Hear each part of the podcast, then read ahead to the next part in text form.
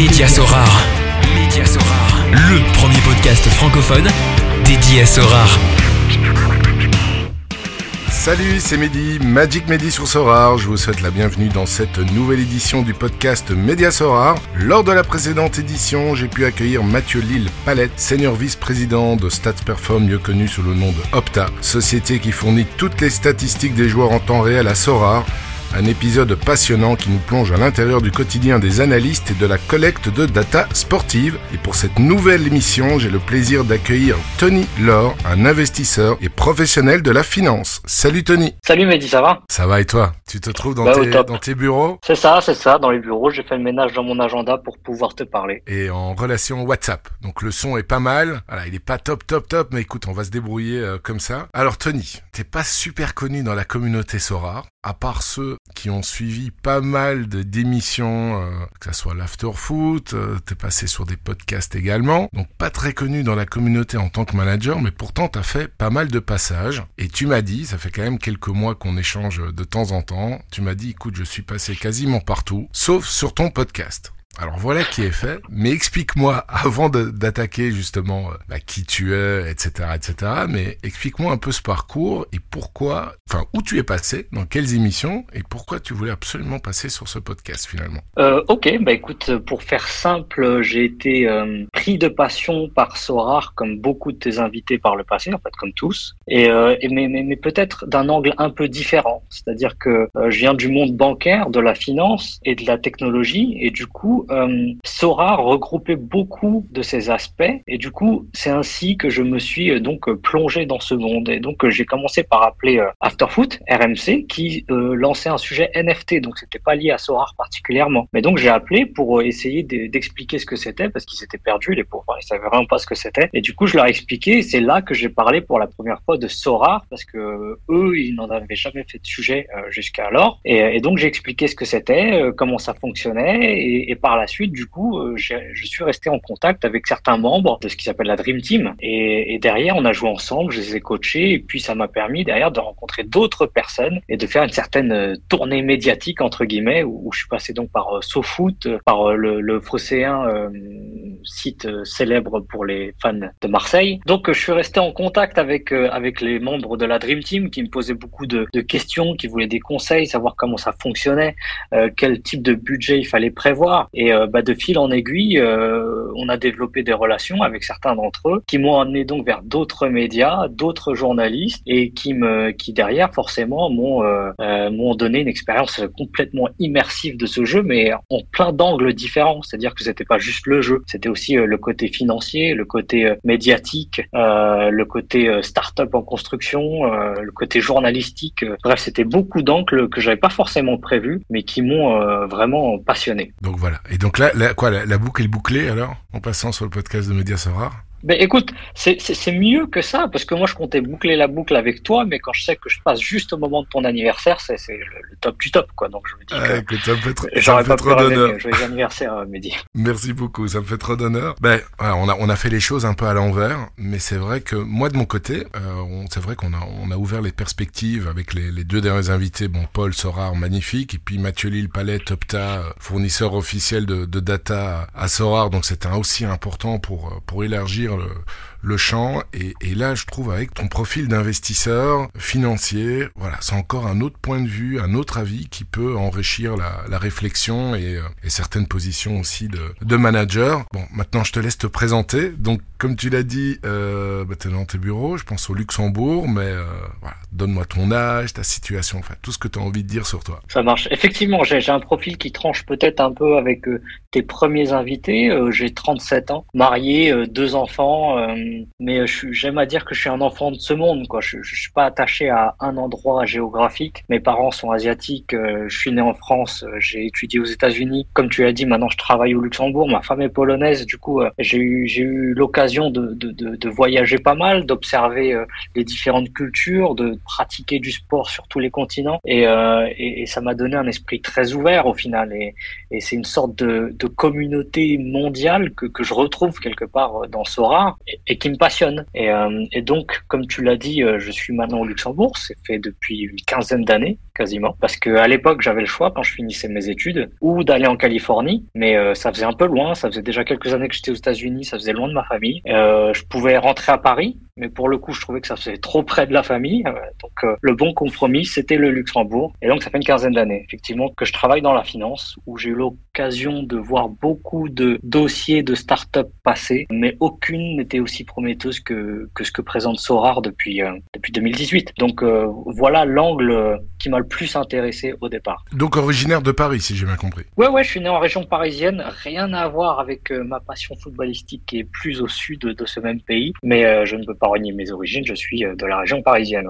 Quand tu dis passionné de sport et euh, que tu as l'opportunité de le pratiquer un peu partout, c'était du foot ou d'autres sports? Le foot en majorité, mais j'adore le tennis, j'ai adoré la NBA comme toi quand j'étais aux États-Unis. Euh, moi, c'était du côté de Philadelphie, chaque toi c'est plutôt Orlando, et, et voilà un peu les, les sports auxquels j'étais le plus attiré. Et donc, tu parlais de tes passions et donc du foot. Comment est-ce que comment est-ce que tu as évolué justement? Comment qu'est-ce qui t'a fait atterrir dans Sora comme tu dis, tu as vu euh, pas mal de projets start-up et tu viens de dire que aucun, aucun projet n'a jamais été aussi euh, prometteur que Sora. Euh, bah, la première question que je vais te poser, c'est pourquoi? Pourquoi? Parce que quand, quand j'étais vraiment au cœur de ce métier de la banque, euh, des dossiers passaient tous les jours, toutes les semaines. Et forcément, on regarde les chiffres d'abord. On parle de retour sur investissement, on parle de profitabilité. Et dans ces cas-là, on compte en années en général. Et ce n'était pas du tout un frein. Nous, du point de vue de la banque, on y est préparé. On sait que c'est ce à quoi il faut s'attendre. Et, euh, et ça n'enlève en rien l'attrait d'un projet. Pour le coup, j'entends sur différents podcasts euh, Nicolas Julia qui dit nous, dès la première carte créée, on a créé du profit. Et alors là, forcément, ça attire l'attention. Tu dis, ouh, il y a un truc euh, qui est différent ici. Et tu commences à t'y intéresser et tu te rends compte qu'effectivement, eux ont beaucoup moins de contraintes de contraintes que la plupart d'autres startups. Il n'y a pas de, de problème d'inventaire, il n'y a pas des problèmes de, de loyer démesuré aux, quatre coins du pays. Euh, la team est petite, grandit vite, mais euh, sait très bien où elle va et donc parle de profit dès la première carte créée. Donc il y avait beaucoup de signaux qui tournaient au vert d'entrée. Et ensuite, le fait qu'ils aient trouvé un positionnement très intelligent, là où personne n'avait été avant, c'est-à-dire entre les cryptos, euh, entre le côté collection, entre euh, le côté fantasy. Euh, c'était un milieu qui était encore à découvrir et qui était très très prometteur, vu que évidemment ça arrivait à un moment donné où les cryptos faisaient la une de l'actualité, montraient un potentiel encore jamais vu et, et suivaient derrière le boom des NFT. Du coup, du coup voilà, ça, c'était un peu le cocktail parfait pour intéresser tout investisseur et, moi le premier. Quel est ton background justement? Donc tu dis professionnel de la finance, c'est comme ça que je t'ai présenté, que tu t'es présenté, mais que fais-tu exactement? Bah écoute, euh, j'ai commencé dans la finance, non pas parce que c'était forcément ma passion, mais pour être honnête, euh, mon frère me disait à l'époque, si tu veux un job à la fin, être tranquille, va dans la finance, dans la compta. je suis allé. Hein. Et effectivement, hein, ça m'a ça m'a donné beaucoup de débouchés. Euh, j'ai vite compris comment ça fonctionnait et j'ai travaillé mes premières années euh, dans la banque, dans ce côté investissement, dans ce côté financement de start-up. Et c'était passionnant. J'ai donc fait mes premières armes et j'ai vite compris un peu comment fonctionnait cette industrie. Mais derrière, à force de mûrir, à force d'expérience, j'avais besoin de, de challenge qui était plus en ligne avec ma personnalité et pas juste ce que je faisais. Euh, je pouvais plus me contenter d'une fonction où j'étais euh, euh, compétent, mais je voulais faire quelque chose qui était en ligne avec qui j'étais moi, euh, dans ma personnalité, dans, dans mes valeurs. Et donc j'ai évolué vers quelque chose de plus humain.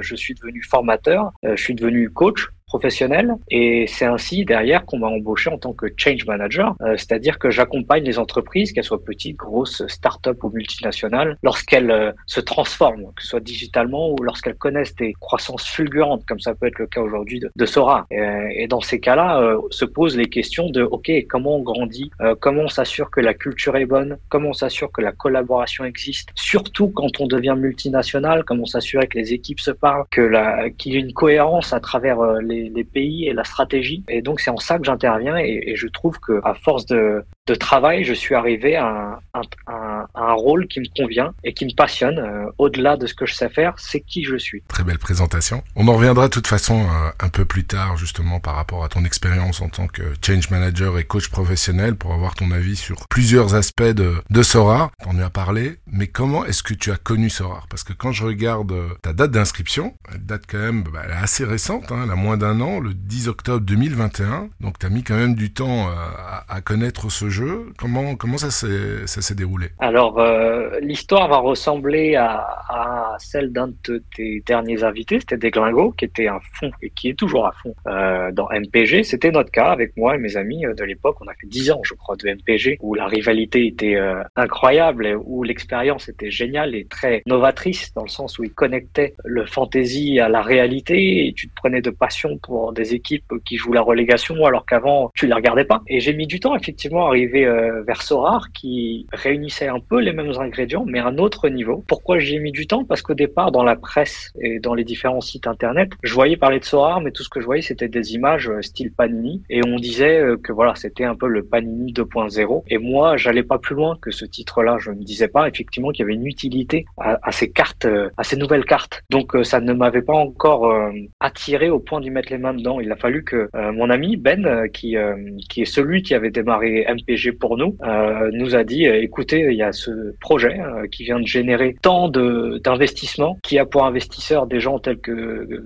bah, on les connaît les investisseurs au Japon ou Xavier Niel, des ambassadeurs comme Antoine Griezmann, Gérard Piquet, des noms qui parlent, des investisseurs qui sont vraiment euh, bien réputés euh, sur le marché et, j'y connais quelque chose. Et donc ça m'a fait dire et penser, ok, il y a quelque chose de solide. Et c'est là que je m'y suis intéressé et je me suis dit, comme euh, ton invité Paul d'il y a quelques semaines, pour connaître le produit, il faut que je mette les mains dedans. Du coup, j'ai investi. Je parle vraiment d'investissement. Je parle pas de gambling. Je sais pas si on y reviendra, mais en tout cas pour moi, c'est un vrai investissement dans les critères que je connais. Et, et du coup, j'y ai mis mes propres sous pour connaître l'expérience Sora, pour voir si effectivement on peut parler d'un rendement, pour voir si effectivement on peut parler d'une croissance pérenne pour, pour cette entreprise et connaître le potentiel total. Et là, au bout d'un an, je suis même pas sûr qu'on ait compris le potentiel total de cette entreprise. Puis, de manière secondaire, avec les amis, j'y joue, c'est-à-dire que je fais le SoFi, euh, je fais un peu de trading, je cherche des pépites, etc. Mais moi, c'est secondaire vraiment. C'est, euh, je suis vraiment pas assidu pour tout ce qui est training, je, je, tout ce qui est pourcentage. Je devrais, hein. forcément, j'en ai entendu plein qui disent bah, c'est crucial et je le sais, mais ça prend du temps. Et, euh, et moi, c'est plus l'angle financier, euh, investissement qui me botte et, et c'est là-dessus que j'y passe mon temps. Okay. Bah c'est clair.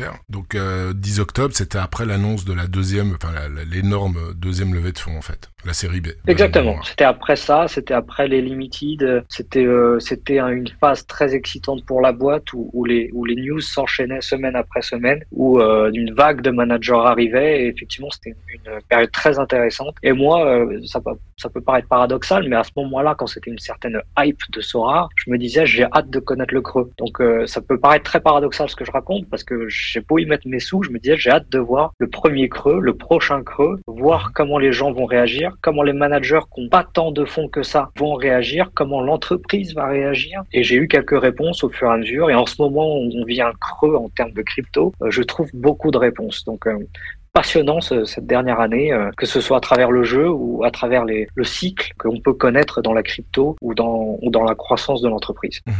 Bah écoute, pour terminer ta présentation, il y a tellement de sujets là qu'on va pouvoir aborder. Quelles sont tes, tes passions principales? Euh, D'un point de vue personnel, moi j'adore évidemment le foot, c'est ce qui viendra en premier. Mais, euh, mais derrière, euh, très vite derrière, tu trouveras tout ce qui est business, euh, comme tu as pu l'entendre, mais aussi tout ce qui est culturel euh, à travers mes voyages, euh, les différents continents que je connais, mes origines.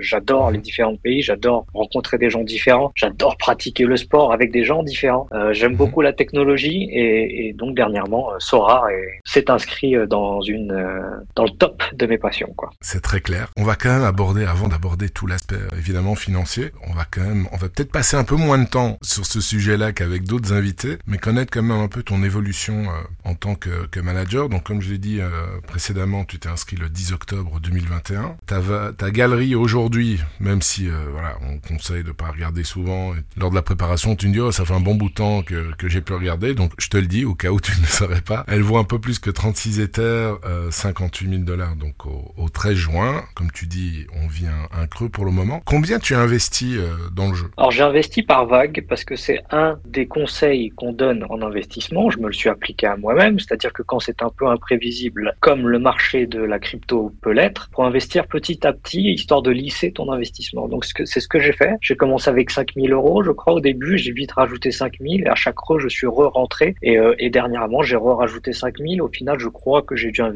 à peu près l'équivalent de 30 000 euros. Mmh, qui est quand même un, montant, un montant assez conséquent. Ta stratégie, donc on, a un tout petit peu parlé avant. Donc c'est quoi? C'est euh, un peu de trading, un peu de pépite, un peu d'SO5, euh, un peu de tout ou bien plus SO5 pour le moment? Eh ben, je crois que j'ai une évolution un peu classique. C'est-à-dire que j'ai l'impression que quand on rentre dans Sora, on a cette culture de la pépite, un peu de se dire je vais trouver le, mmh. le prochain Mbappé, le prochain Haaland, le gars qui joue pas encore et qui va exploser sous euh, sous mon management. Et, euh, et donc j'ai commencé comme ça avec des joueurs que tu connais très bien. Hein. On parle de Jérémy Doku ou des Cherki ou des ou des gars qui étaient un peu sur les bancs de touche mais qui étaient promis à exploser très vite. Et du coup j'avais très peu de rendement, c'est-à-dire qu'ils jouaient pas souvent et j'avais peu de reward, mais je le savais très bien parce que je voulais jouer un peu le, le côté long terme. Et, et ensuite, euh, à force de gagner mes premières rewards, je me suis dit c'est quand même bien d'être performant. J'ai changé un peu de stratégie et j'ai commencé à prendre des joueurs plus matures. Et, et j'écoutais ton podcast où tu disais que t'aimais bien les vieux, les Dimitri Payet, les vieux et, les, et les blue chips. Voilà. Exactement. Et du coup, c'est sur tes conseils que j'ai commencé à m'y intéresser. effectivement, les rewards sont arrivés plus nombreux à partir de janvier et, euh, et du coup, ça m'a permis d'avoir une galerie plus sympa avec des rewards plus régulières, euh, un rendement plus intéressant. Et depuis, euh, du coup, je dirais deux trois mois, à force d'écouter d'autres podcasts qui étaient notamment faits par des invités que tu as eu, je parle de The mmh. je parle de Torque mhm. ou de la Belge. Marie. Je exactement.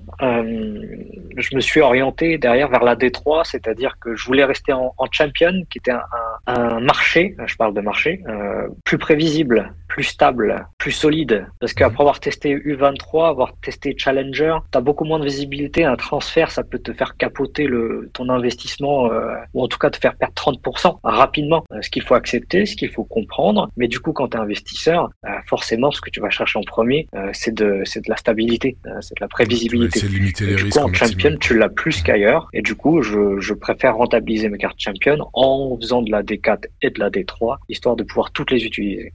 Et euh, donc tu as, parlé de ton évolution de stratégie et euh, tes objectifs actuels, c'est quoi? C'est donc c'est D4, D3 champion principalement et le restant de tes cartes. Donc tu as 38 cartes euh, rares, 5 cartes super rares et c'est vrai que tu as quasiment, quand je regarde, tu as quasiment que des joueurs, euh, des joueurs champion euh, Europe. Tu as de quoi aligner, je pense, une équipe en challenger. Ouais, avec avec Chakir, le défenseur truc, le, le vieux Pep, Gravenberg, à voir si euh, s'il pourra être titulaire et puis euh, le duo d'attaquants Evan Nilsson, euh, Sébastien Haller et, ah non, Gravenberg c'est fini, c'est signé au Bayern. Ouais, c'est ça, donc ouais, c'est vrai, c'est vrai.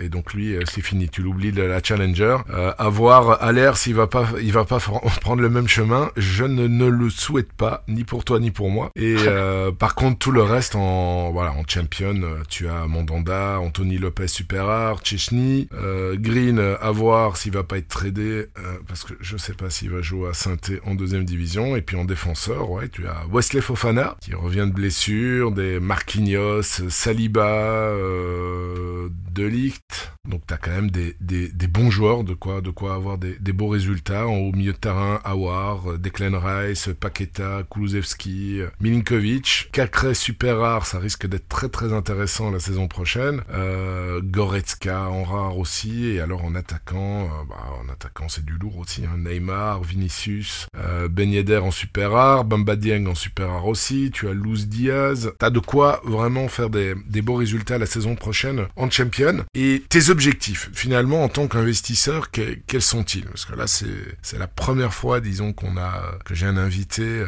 vraiment avec ce, ce profil-là. Donc, on voit clairement avec ton euh, ton passé de, de passionné d'MPG qui a quand même ce côté fantasy, pépite, manager qui est présente. Mais c'est vrai que quand on dépose une, une somme euh, bah, comme 30 000 euros, même si elle est lissée dans le temps, on attend clairement un, retour sur investissement. Donc, quand tu regardes Sorar aujourd'hui, on va en parler un peu plus tard. Donc, on est clairement dans, dans un creux du marché. Comment est-ce que tu vois l'évolution de ton investissement d'ici, je sais pas, six mois, un an, voire deux ans? Quel est ton, ton sentiment actuel? Mon sentiment est très positif et très serein. Je suis euh, pas du tout stressé de, voir le TH qui, qui tombe, au contraire. Euh, parce que quand je vois le TH qui tombe, mais que la courbe de manager qui entre dans Sora continue d'augmenter, ça me fait dire que Sora est plus solide que le marché de la crypto. Et ça, en tant qu'investisseur, ça me donne beaucoup de confort. ça me fait dire, OK, il faut du temps pour que les gens s'adaptent. Je vois une certaine panique parmi les, récents managers qui sont rentrés, ceux qui ont peut-être un peu moins d'expérience, à se dire est-ce que je, suis en train de tout perdre ou non? Mais pas de panique. Au contraire, il faut regarder comment euh, les différents marchés s'ajustent. Et c'est en ça que j'ai remarqué, et c'était passionnant, que euh, selon la rareté de la carte, le marché était différent. C'est-à-dire que plus tu montes en rareté, plus tu as tendance à, à trouver des gens qui ont une vraie expérience dans le monde de la crypto, voire qui sont là dans le jeu depuis un certain moment et qui du coup paniquent moins avec des cartes dont le prix s'adapte et fluctue pas complètement en parallèle à l'ETH, mais avec une certaine cohérence. À l'inverse, plus tu descends en rareté jusqu'au limited et plus tu ressens cette panique, plus tu ressens des marchés qui fluctuent fortement et qui euh, et qui du jour au lendemain peuvent perdre énormément en valeur comme ils peuvent gagner énormément en valeur. Euh, ça me rappelle comme ça me rappelle exactement euh, l'évolution des startups en fait. une startup qui vient d'arriver, qui est risquée, va fluctuer énormément dans sa valorisation et peut du jour au lendemain être banqueroute quand tu as des entreprises plus stabilisées et, et, qui sont beaucoup plus solides aux fluctuations du marché. Donc je retrouve beaucoup d'analogies faciles à faire qui me parlent forcément et qui me font dire ok selon où je me place dans ce jeu, je trouverai comment placer au mieux mon investissement pour trouver le rendement que je cherche. Maintenant, quand je suis dans ce rare et que j'ai mis 30 000 euros, je me dis pas dans un an, je veux avoir 60 000 euros. C'est pas mon objectif. Quand j'ai mis 30 000 euros, je me suis dit, je veux voir si ce produit est viable. Si effectivement, tu peux espérer un retour. Si effectivement, c'est un projet qui est solide. Et si je perdais ces sous, ben, je les perdais. C'était comme euh, tout le monde te l'a dit avant, il faut pas jouer avec de l'argent que euh, tu, dont tu as besoin pour payer ta maison ou quoi. Euh, si tu les mets, tu sais qu'il y a un risque. Et donc, je voulais voir si ce risque était avéré et que j'avais tout perdre, ou si au contraire ça allait croître, ou si ça allait se stabiliser. Donc après une petite année d'expérience, j'ai mes réponses. Je sais qu'effectivement c'est suffisamment solide, si tant est bien que tu connais suffisamment le foot, si tu connais suffisamment le marché de la crypto, si tu comprends un peu euh, la psychologie euh, des investisseurs, tu peux te placer au bon endroit. Après, il y a le risque comme dans tout marché. C'est-à-dire que si tu fais n'importe quoi, tu achètes des joueurs qui n'ont euh, aucune perspective, si tu te places dans la mauvaise division, si tu fais des mauvaises offres, eh ben, t'as aucun rendement et c'est logique, c'est normal. C'est le, c'est la loi de l'offre et de la demande, la loi du, marché. Et c'est en ça que je trouve des signaux euh, très sains c'est-à-dire que c'est pas tout le monde qui gagne. C'est pas à tous les joueurs qu'on promet 20% de rendement, euh, qui que tu sois et quelle que soit la carte que tu achètes. Il faut y aller avec une vraie réflexion, une vraie stratégie euh, pour derrière déboucher sur les objectifs que tu as pu te fixer en tête. Et justement, quels sont tes objectifs à toi? Parce qu'on sait, euh, sait très bien que les traders, par exemple, à partir du moment où ils rentrent dans un projet, ils, ont une stratégie propre à chaque projet définissant, par exemple, des, des paliers. Ben voilà, j'atteins ce palier-là, je ressors X% et puis je laisse courir le reste et puis au fur et à mesure où ça où ça monte, bon là c'est différent parce que c'est évidemment un jeu, mais mais toi quelle est ta, ta stratégie par rapport au montant que tu as investi? Est-ce que tu es là pour le long terme, le très long terme ou bien tu t'es fixé un certain cap au niveau de la valorisation par exemple de, de ta galerie pour me dire bah là à ce moment-là, bah, c'est peut-être là que je vais te surprendre, c'est que mon objectif n'est pas financier, c'est-à-dire que j'ai beau être dans la banque, beau être dans l'investissement, cet investissement, c'était plus pour tester le produit, pour le connaître, pour apprendre. Et si aujourd'hui euh, il est liquidé, bah, il est liquidé, je l'ai perdu. Mais il n'a pas été liquidé, il continue de croître et aujourd'hui il a atteint un niveau où je me dis c'est bon, le produit est solide et du coup mon objectif, pour être tout à fait transparent avec toi, c'est d'intégrer euh, Sora, d'être recruté et de travailler avec eux afin d'écrire l'histoire avec un grand H de l'intérieur et non plus comme un joueur, mais vraiment comme un acteur de cette entreprise. Et c'est en ça que du coup, euh, je me vois parfaitement euh, derrière, euh, dans le court terme ou moyen terme, liquider cette galerie, rejoindre l'équipe et apporter ce que je sais faire. Et, ah, carrément. Et c'est, ouais, ouais, c'est ça. C'est, ah, mon objectif c'est, mon, ouais. c'est mon parcours qui tranche peut-être un peu avec ce que tu as pu attendre avant, quoique tu as eu Tekoma, tu as eu Paul, qui ont des parcours qui me, qui m'ont beaucoup parlé. Mais mmh. la différence, c'est que j'ai 37 ans, euh, je, je, vis, je vis très bien, hein. je suis très à l'aise avec ma femme, on gagne très bien nos vies. Hein. Il y a, y a, j'ai aucune gêne par rapport à ça. Euh, et aller chez Sora, ce serait un bouleversement total de cet équilibre avec mes enfants qui vont à l'école, avec ma femme qui ici on habite à la frontière euh, du Luxembourg. Ça changerait tout. Mais après avoir fait mes, euh, mon étude de ce cas, après avoir fait mes expériences avec mon investissement, après avoir fait mes recherches et cette petite tournée médiatique, euh, ma conclusion est claire. je sais que c'est là-bas que je souhaite être et, et continuer l'aventure. Et, et, je sais que le produit est solide. Je, je connais leurs perspectives de développement et quelque part passer dans l'after foot, c'était aussi une manière de, de contacter Nicolas, qui, euh, à ma grande surprise, a répondu à, à, mon appel dès le lendemain, en fait. Donc, euh, c'était c'était super. Du coup, ces, ces conversations existent et, euh, et ben, j'espère tout simplement qu'elles vont aboutir avec avec patience, quoi. Et, et donc donc voilà un peu mon objectif qui est différent de ce que tu as pu entendre jusque-là, sans doute, sûrement. Mais ah ouais, c'est un, sacré coup de pub là. Bon, disons, disons que négociations avancent, tu chamboules ta vie, tu te rapproches de Paris ou bien tu es obligé de prendre, bah, je présume, le train de la frontière jusque Paris, aller-retour tous les jours, parce qu'il y a bien, il y a bien Brian euh, O'Hagan qui habite à Bruxelles et qui, fait l'aller-retour, euh, je pense quasiment tous les jours. Dans, quel rôle tu te verrais? Alors, c'est en ça que ma casquette de change manager est, euh, est assez pertinente. C'est parce que j'ai eu affaire souvent à des startups qui grandissaient très vite. Peut-être pas aussi vite que, que Sora aujourd'hui, parce qu'ils ont clairement cassé tous les records.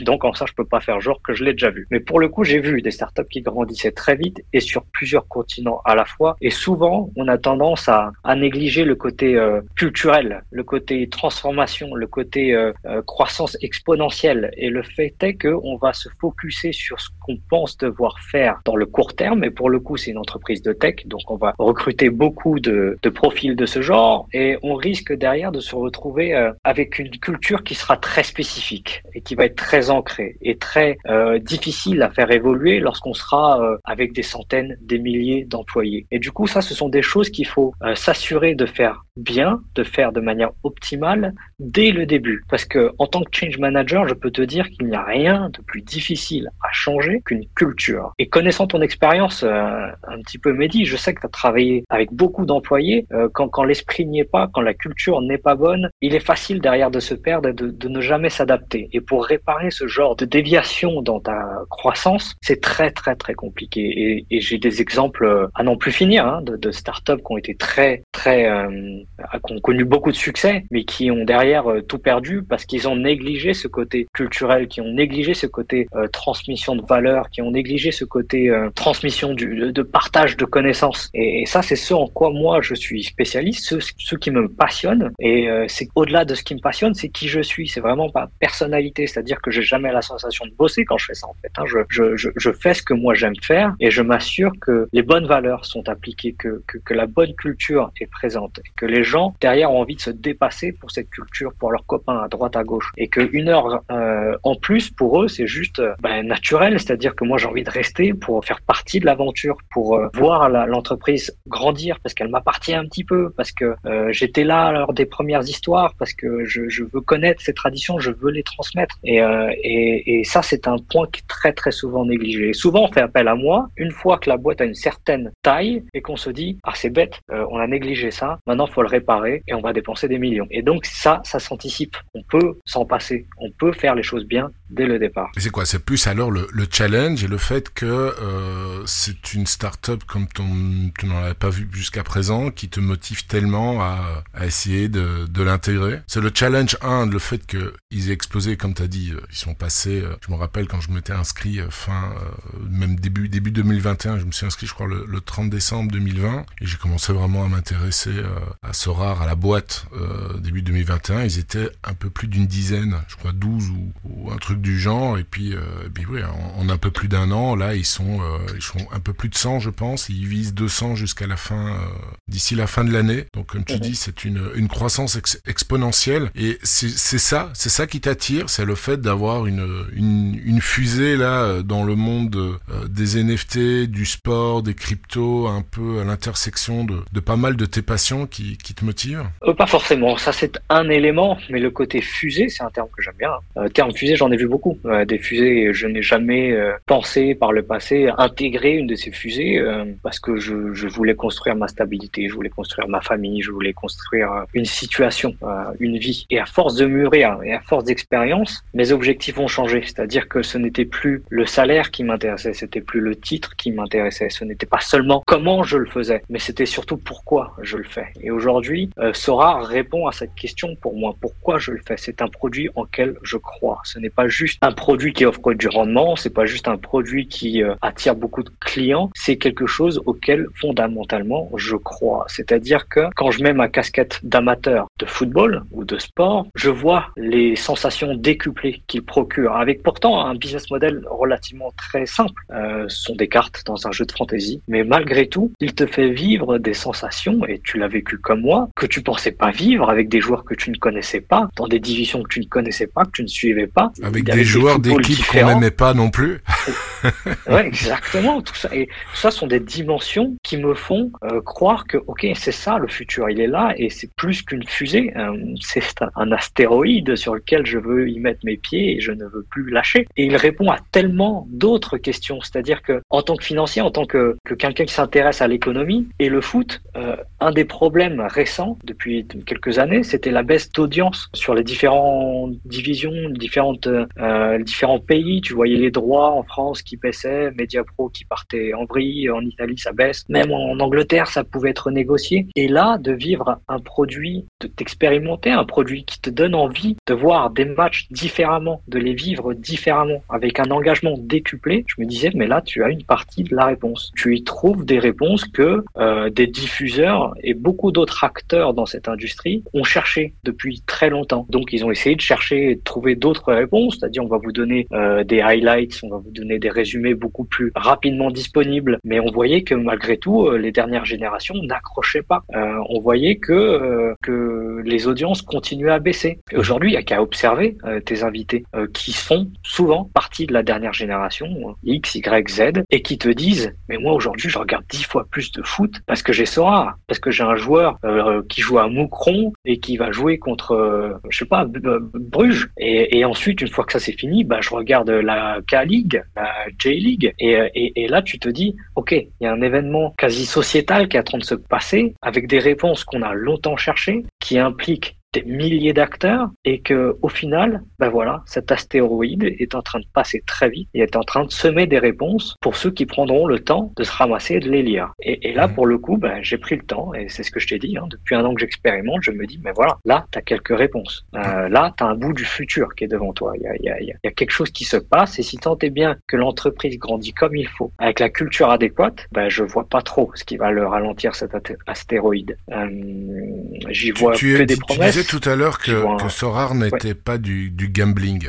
Euh, mm. Est-ce que tu peux développer ce point-là? Ouais. euh, euh, je vais me permettre une petite dédicace à un des membres de l'After, sans le nommer parce qu'il aime bien rester discret, mais je lui avais demandé un jour c'était qui le meilleur entre Modric et Pogba. Et c'est quoi ton avis d'ailleurs? Bah, C'est pas la même génération, mais si tu me dis qui est le meilleur là cette saison, bah, je vais te dire Modric. Et, voilà. et lui, il s'était moqué de moi. Il m'a dit mais les deux, jamais je les mets dans la même phrase. Et ça, c'est une phrase qui m'était restée, qui me dit ça comme ça, parce que je me dis au final, mais Sora et le gambling, jamais je les mets dans la même phrase. Ça n'a rien à voir. Et ça, pour le coup, euh, je remets ma casquette de financier pour te le dire. Le gambling, je sais ce que c'est. Euh, je l'ai expérimenté aux US, hein, que ce soit à Atlantic City, à Las Vegas. Euh, le gambling, pour faire très simple, c'est OK, tu mises rouge, tu mises noir. enfin, disons tu mises rouge, si c'est noir, t'as tout perdu. Tu fais du poker, euh, t'as une paire d'as. Si devant t'as un volant, t'as tout perdu. Aujourd'hui, euh, si euh, je mise sur, disons, euh, bah, Modric, il fait un mauvais match ce week-end, mais j'ai rien perdu. Modric, il est à moi. La carte reste à moi. Il a juste raté une performance. Rien ne te dit que la performance d'après ne sera pas bonne. Et rien ne te dit que celle d'après sera pas encore meilleure. Et donc, en ça, pour moi, ça n'a rien à voir. donc, le gambling, c'est tu peux tout perdre d'un instant à l'autre. Et là, pour le coup, je parle d'investissement. Et, et, vu que Antoine Griezmann est, fait partie des ambassadeurs, tu peux le regarder lui comme un mon exemple un peu. Lui a investi dans les chevaux de course, par exemple. Et ça, mhm. pour le coup, je trouve ça beaucoup plus comparable. C'est-à-dire qu'un cheval de course, on va parler d'investissement. Lui-même le dit. C'est un investissement et je suis d'accord. Dans le sens où il peut rater une course ce week-end, mais le cheval t'appartiendra toujours. Tu pourras continuer à l'améliorer, à, faire en sorte qu'il court plus vite, euh, qu'il saute plus haut. Et peut-être dans un mois, c'est lui qui gagnera la course. Et le cheval, le cheval t'appartiendra toujours jusqu'au jour où tu le vends. Et donc là, c'est pareil. Les cartes t'appartiennent. C'est ton portefeuille. C'est ton management. C'est toi qui le gères. Donc c'est pas, euh, OK, je, je, parie ma maison dessus et si le, la performance, performance n'est pas bonne, j'ai tout perdu. C'est quelque chose de long terme. Si tant est que tu tiens à ton investissement, que tu le gardes, ou euh, tu peux très bien y faire du court terme aussi. Ça n'empêchera pas que ce n'est pas du gambling. Mmh. Ouais, sauf que tu as, euh, je vais faire l'avocat du diable hein, pendant, pendant mmh. toute cette, tout ce sujet, mais sauf que voilà, un cheval peut se blesser et mettre fin malheureusement à, à sa carrière de, de, de cheval de, de, course ou de jumping. C'est vraiment la chose la plus redoutée chez les propriétaires de chevaux. Et au football, ben oui, as un joueur qui se fait les croiser, mais déjà là, il est un peu plus fragile. Il y en a pas énormément des joueurs qui reviennent au top top niveau après s'être fait les, les croisés. Heureusement, il y en a, mais il y a des chances aussi qu'ils se refassent les croisés derrière. Et puis finalement, tu as une carte. Et dans le cas de Sora, bah, une carte qui n'a pas beaucoup d'utilité surtout si euh, le joueur n'est plus tout jeune, bah, son prix diminue. Euh, un Florian Wirtz par exemple ou un Tsufati quand ils étaient euh, solidement blessés, enfin Wirtz les, les, les croisés, un Tsufati c'est quand même plusieurs grosses blessures les unes derrière les autres. Ils ont gardé, enfin ils ont perdu de la valeur, c'est certain. Maintenant ça n'a pas été divisé par deux quand je prends le, la valeur en, des cartes rares pas des cartes limitées, mais des cartes rares, parce qu'ils sont encore très très jeunes. Maintenant, si le joueur a 30-31 ans, c'est quand même plus compliqué. Et puis l'autre risque aussi dans ce rare, c'est que quand un joueur qui part dans un, un championnat exotique, voilà, tu as toujours la carte, mais malheureusement, si c'est un gros joueur euh, asiatique ou, ou, challenger euh, qui part dans un dans un championnat exotique qui n'est pas couvert, ben malheureusement là, tu c'est comme c'est peut-être même pire qu'une énorme blessure quoi. T'as as le prix qui, qui chute, mais c'est vrai, ça devient pas zéro, mais quand même, c'est quand même une, grosse perte par rapport à, à la valeur peut-être initiale. Quand bien même, quand bien même ça tombait à zéro, ça n'en fait pas du gambling. C'est-à-dire que même dans les euh, marchés traditionnels, traditionnels j'ai oublié. Euh, tu feras face au même risque, c'est-à-dire que tu peux investir dans des entreprises qui font partie du CAC 40 et qui du jour au lendemain ont disparu. Et je te parle d'expérience. J'en ai vu des entreprises paraître qui semblaient être intouchables. On fait un peu partie de la même génération. Euh, il y, avait Enron dans les années 90 qui six années de suite était élue entreprise la plus innovante par le magazine Forbes. C'était un truc incroyable. Et du jour au lendemain, elle a perdu à peu près 98% de sa valeur parce qu'on a, on y a découvert des scandales, on y a découvert des mmh. malfaçons. Et ça, pour le coup, euh, je préfère un Wirtz qui s'est fait les croiser qu'un Enron ou qu'un Lehman Brothers plus récemment qui perd euh, tout euh, de sa valeur du jour au lendemain et qui ne s'en remettra jamais, qui ne s'en est jamais remis. Du coup, ces risques-là, c'est pas le fait que ça puisse tomber à zéro que ça va, qui va définir si oui ou non c'est du gambling. Ces risques-là, tu dois juste en prendre conscience au moment où tu y mets tes sous. ça, une fois que tu as conscience des risques, ben, libre à toi d'y rester ou non. Mais ça ne définit pas euh, le côté gambling ou non. T'es souvent sur Twitter De plus en plus, euh, effectivement, c'est un compte que j'ai mis en place euh, en même temps que mon compte Sorar parce que je me suis rendu compte que beaucoup d'informations tombaient sur Twitter avant, que c'était souvent là que l'exclu tombait. Mmh. T'as, as dû remarquer qu'il y a de très nombreux messages pour le moment. Ça fait quelques semaines, mais là, ça je trouve qu'il y en a de, de plus en plus et c'est on peut faire le parallèle évidemment avec le marché pour le moment bah, que ça soit la bourse comme il y a pas mal d'incertitudes. Euh, voilà, au niveau, on va pas y revenir, on va pas aller dans le détail non plus, mais tout ce qui est géopolitique, euh, certaines pénuries de, de, produits, euh, inflation, stagflation, le marché des cryptos là qui, qui morfle quand même de manière continue depuis plusieurs semaines. Donc de facto, il y a aussi, et puis ça, on peut rajouter le fait que la, c'est la trêve au niveau des championnats européens, à part pour, le moment juste la, la, Ligue des Nations, et encore il y a tellement de turnover que c'est pas facile. Donc il y a eu même une grosse chute au niveau du, marché. Quel est ton avis euh, par rapport à ça? Parce que tout au début du, podcast, tu me disais que bah, pour toi c'est une opportunité euh, d'investir. C'est vraiment le cas. Qu'est-ce que tu dirais toi à la plupart des, personnes là qui, sont en train de stresser euh, par rapport à la, chute de, la valeur de, leur galerie par exemple? Je comprends le sentiment de panique souvent sur des galeries modestes quand il y a mis quelques sous et souvent dans une rareté euh, comme la limited, tu vois des fluctuations qui te poussent à te dire est-ce que j'ai fait, euh, est-ce que j'ai pris la bonne décision? Euh, ça, je le comprends, ce sentiment, et c'est logique. Et à nouveau, c'est pareil quand tu essaies d'y mettre 100 euros sur le marché de la bourse de temps en temps en, fin de mois et que tu vois que bon bah voilà, c'était une startup qui n'était pas forcément stable et tu vois la valorisation qui bouge très vite. Donc ce, ce sentiment-là, je le connais. Cela dit, le conseil quand tu es en banque reste le même, c'est-à-dire on donne le même à tout le monde. Au-delà de dire tu n'investis que ce que tu es capable de perdre, on vous dit deux conseils. Le premier, diversifier. Hein. Euh, faut pas mettre tous les œufs dans le même panier. J'espère que vous n'avez pas tout mis dans Sora, vous n'avez pas tout mis dans une seule rareté, vous n'avez pas tout mis dans une seule équipe. Encore pire, vous n'avez pas tout mis dans un seul joueur. Donc ça, c'est euh, premier conseil. Deuxième conseil, c'est quand on commence un investissement, quel qu'il soit, ce qui définit aussi un investissement, c'est le terme sur lequel tu te projettes. Et un investissement, c'est du long terme. Il faut ignorer les mouvements baissiers comme haussiers qui sont sur le court terme, qui peuvent te faire derrière paniquer et te faire retirer des sous, qui t'a validé des pertes. C'est pas la bonne solution. Du coup, il faut toujours se dire, OK, j'y ai mis mes sous quelque part. Oublie-les quelque part. Dis-toi, OK, ça c'est dedans et je le sors que dans X, dans une, dans un horizon, euh, je ne sais pas, définis le tour avant d'y entrer, six mois, un an, dix ans, mais euh, ne panique pas sur ce qui se passe pendant cette période-là. Et donc, ceux qui paniquent, sont ceux qui sont peut-être, qui étaient peut-être pas euh, préparés avant d'y entrer en se disant, bah, bah moi, dès que j'ai une, plus-value, euh, je la fais.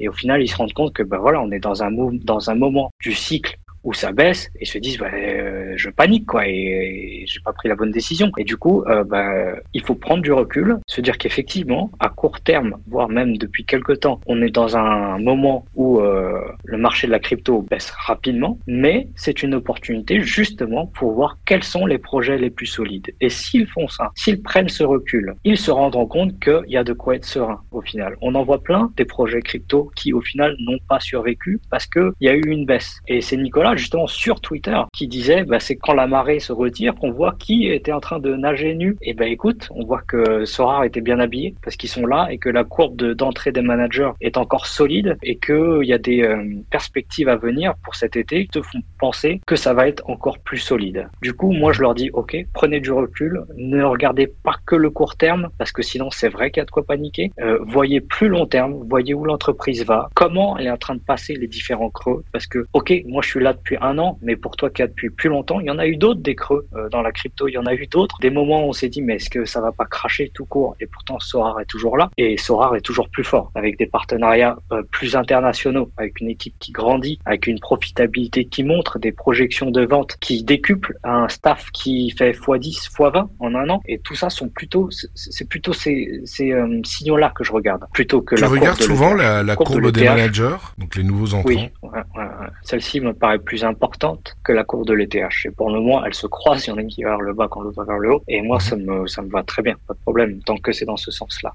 moi, c'est un paramètre aussi. Euh, je crois que j'ai déjà dit dans des émissions précédentes. Euh, s'il y a bien un paramètre que je regarde, évidemment, avec ma casquette d'investisseur, pas avec ma casquette de manager, c'est regarder la, la, courbe des managers. Mais tu as une explication qui est tout à fait euh, pertinente. Mais que pourrais-tu répondre aux managers qui disent, oui, ok, bon, bah, il y a de, la courbe de manager augmente, mais qui dit que finalement la valeur de ces cartes-là, c'est la, véritable valeur de ces cartes-là, c'est celle qui est affichée ou qui était affichée il y a quelques semaines ou celle qui est affichée aujourd'hui. Euh, il y en a beaucoup qui connaissent un peu le monde de la crypto, bah, qui ont connu, euh, bah, moi je veux parler pour moi, mais déjà euh, NBA Top Shot, NBA Top Shot, super super projet que j'ai découvert avant avant Sora, mais qui je pense est, quand même plus récent que, que Sora, parce que Sora existe depuis 2000, je crois 18-19, maintenant je sais même plus. Mais, euh, mais NBA Top Shot, voilà, ils avaient vu le court terme, il y avait pas mal de cartes qu'ils ont sorties. Euh, ces cartes-là avaient une certaine valeur parce que la rareté était encore, euh, je veux dire, honnête, dans le sens où euh, c'était limité, euh, tu avais des cartes limitées à 100, à 200, à 500, à 1000, mais je crois que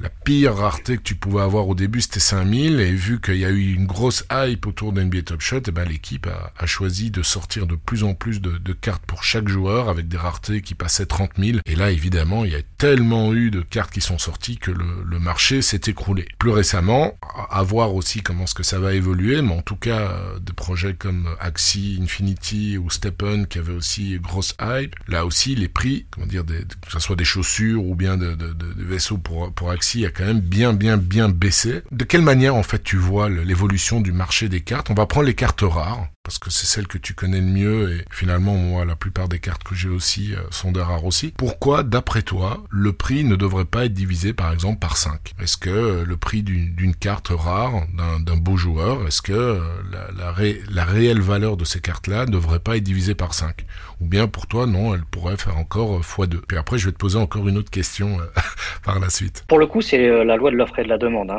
Ce marché est très basique, effectivement ça peut varier très fortement. Ce qui me rend serein, c'est que je pense que Sora a appris euh, aussi, euh, en même temps que moi et, tous les autres, de cette fluctuation, de ces mouvements euh, qui créent de l'incertitude, qui créent de la panique. Et on l'a vu notamment au moment de la sortie des Limited, que le marché a eu un gros creux. Les gens n'arrivaient plus à vendre tellement le robinet avait été ouvert. les gens acheté, je crois même que la Mbappé Limited, la première, est partie plus cher que la Mbappé rare.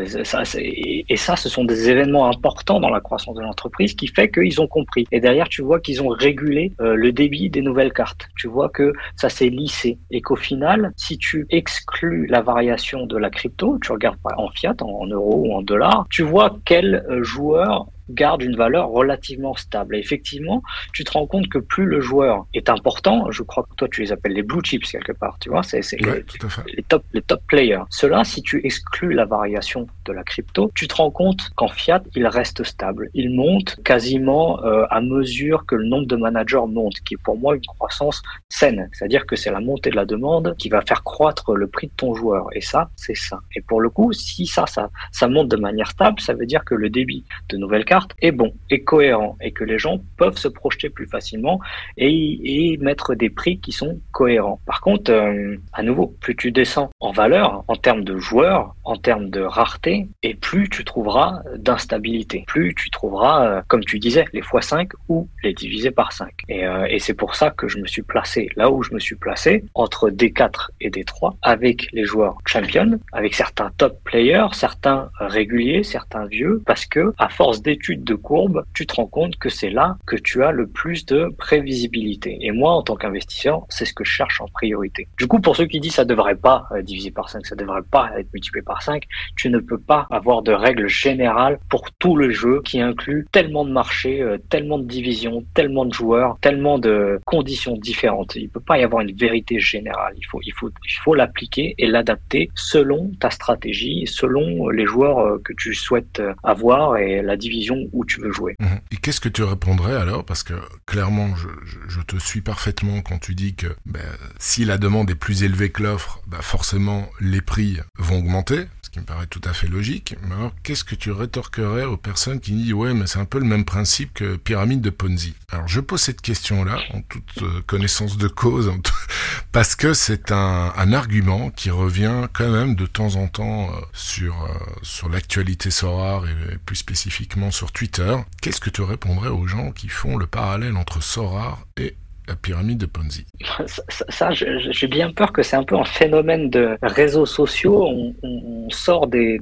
termes qui paraissent très techniques et savants, mais qui ne sont pas du tout appropriés à la situation. Euh, définissons en deux secondes ce qu'est un Ponzi, pour faire simple c'est euh, quasiment une promesse de rendement, souvent bien au-dessus de ce que tu peux trouver sur le marché, c'est-à-dire, OK, donne-moi 1000, je te promets 1200 euh, euh, dans un mois. Et ce rendement, on te le paye avec l'argent des nouveaux entrants. C'est-à-dire que mhm. si toi tu sors, je te donne l'argent de celui qui vient de rentrer. le problème, c'est que du coup, tu ne l'investis jamais, cet argent, et puisque dès qu'il rentre, il part par celui qui sort. Quelque part, ce système de Ponzi fonctionne tant que tu as plus d'entrants que de sortants, d'où l'idée de la pyramide. Et si tu veux regarder dans le passé, parce que c'est ce que je fais tout le temps, la plus célèbre des pyramides, c'était celle de Bernard Madoff, que tu, que tu as lu dont tu as pu entendre parler. Euh, il a perdu des milliards, 150 ans de prison. Pourquoi? Simplement parce que grâce à son nom, il était une célébrité énorme sur le dans le monde de la finance. Les gens lui donnaient des sous, mais à gogo, et c'est lui qui disait non, je ne veux pas de tes sous, c'est moi qui sélectionne ceux qui auront le droit d'investir chez moi. Et il promettait 18% de rendement quand le marché en général était entre 1 et 2%. Donc il y avait quelque chose qui clairement clochait. Et effectivement, ceux qui sortaient, mais personne ne voulait sortir parce que tout le monde voulait être Madoff. Mais s'il y en a un qui voulaient sortir, ils n'avaient que l'embarras du choix pour trouver les sous pour payer ceux qui sortaient. Qu'est-ce qui s'est passé? Il s'est passé 2008. Crise des banques, les gens ont eu besoin de leurs sous, cette pyramide s'est inversée. Il y a eu plus de gens qui voulaient partir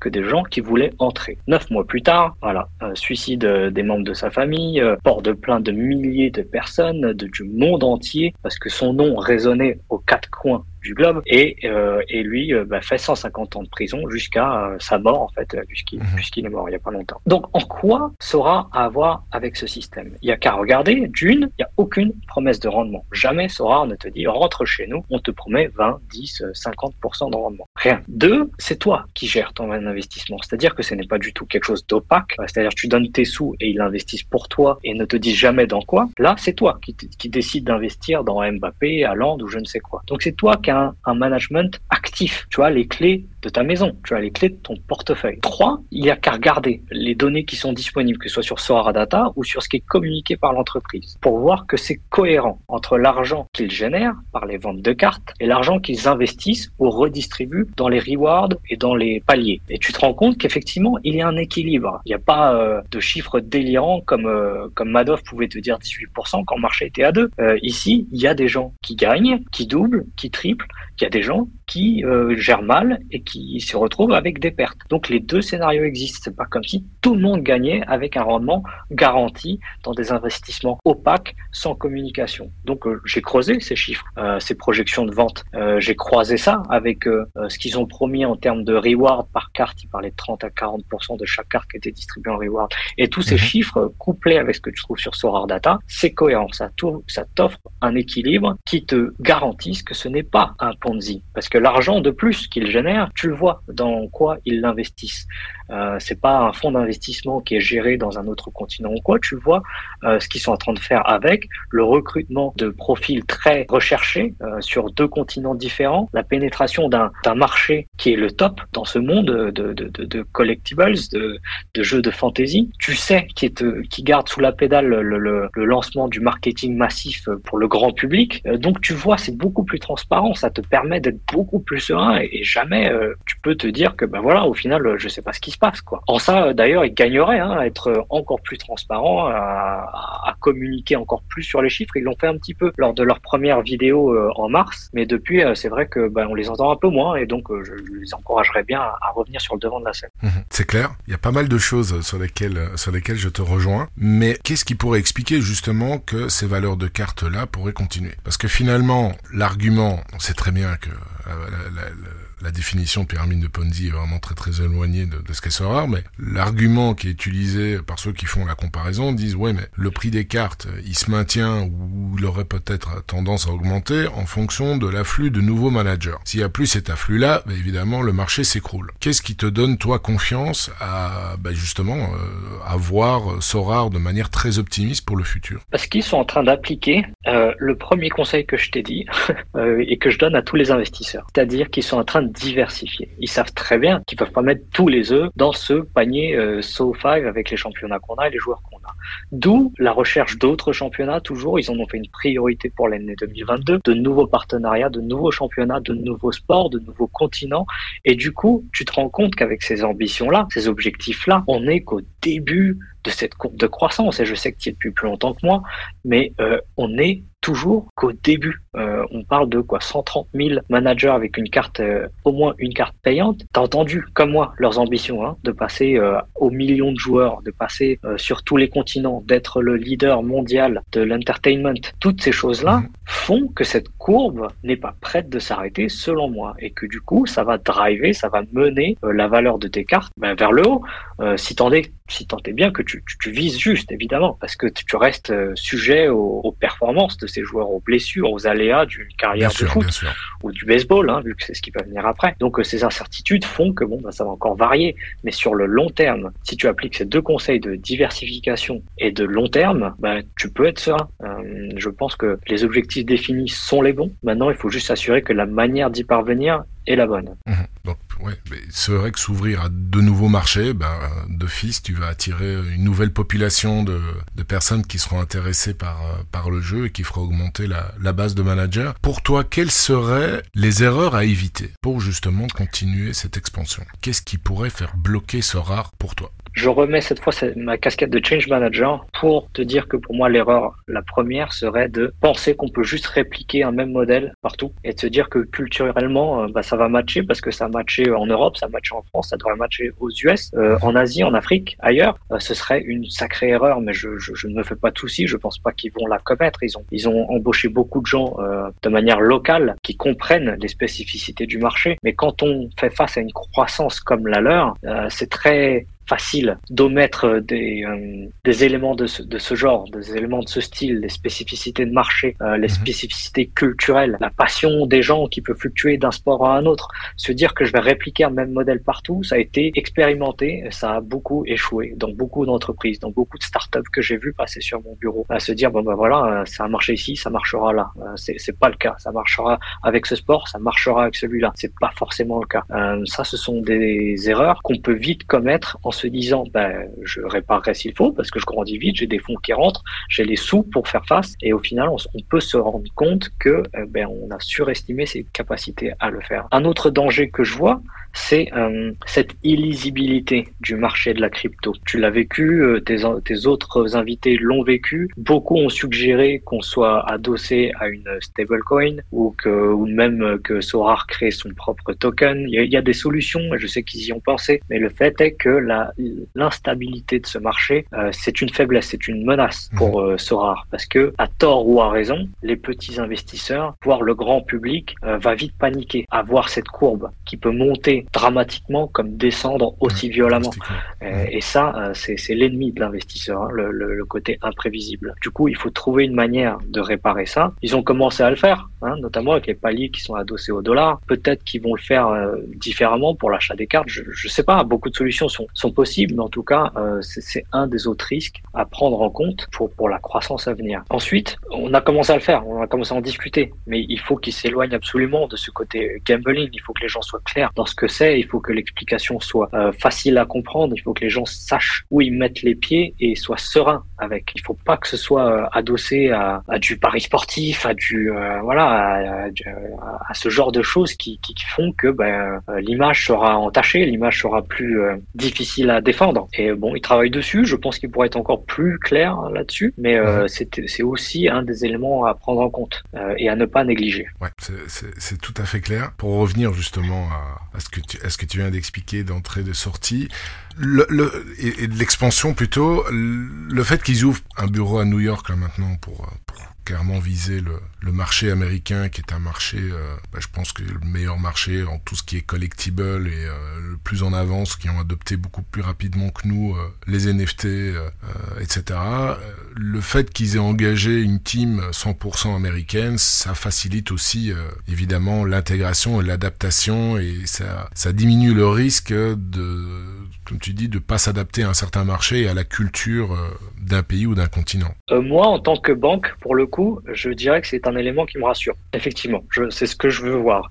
Maintenant, ce que je voudrais voir en plus, c'est des ponts entre Paris et New York. M'assurer que euh, ce soit cohérent, que les prises de décisions soient euh, quelque part bien partagées, bien comprises par tous, que la stratégie soit commune, que les gens se connaissent. Tu parlais à Paul il y a quelques semaines qui n'avait pas encore été euh, là-bas et, et, je sais, je sais pas si d'autres ont pu y aller encore. Mais il faudrait pas qu'il y ait une croissance à deux vitesses avec un marché américain qui domine le tout et en Europe qu'on passe à la traîne. Il faut vraiment qu'il y ait une cohérence, que ça, ça marche main dans la main et je ne me doute pas que d'autres bureaux vont ouvrir dans le futur et il faut effectivement que cette cohérence reste et se déploie à mesure que la croissance continue. Donc oui, ça me rassure, euh, qui, qui recrute local avec des pointures qui viennent d'autres entreprises de la tech euh, qui ont connu de gros succès, de belles croissances, qui comprennent le marché, ses spécificités, mais c'est pas suffisant, c'est pas tout, ou en tout cas euh, à ma connaissance, parce que j'ai pas toutes les infos, mais en tout cas euh, à l'heure d'aujourd'hui ça me rassure, mais j'ai pas encore toutes les cartes pour te dire que c'est garanti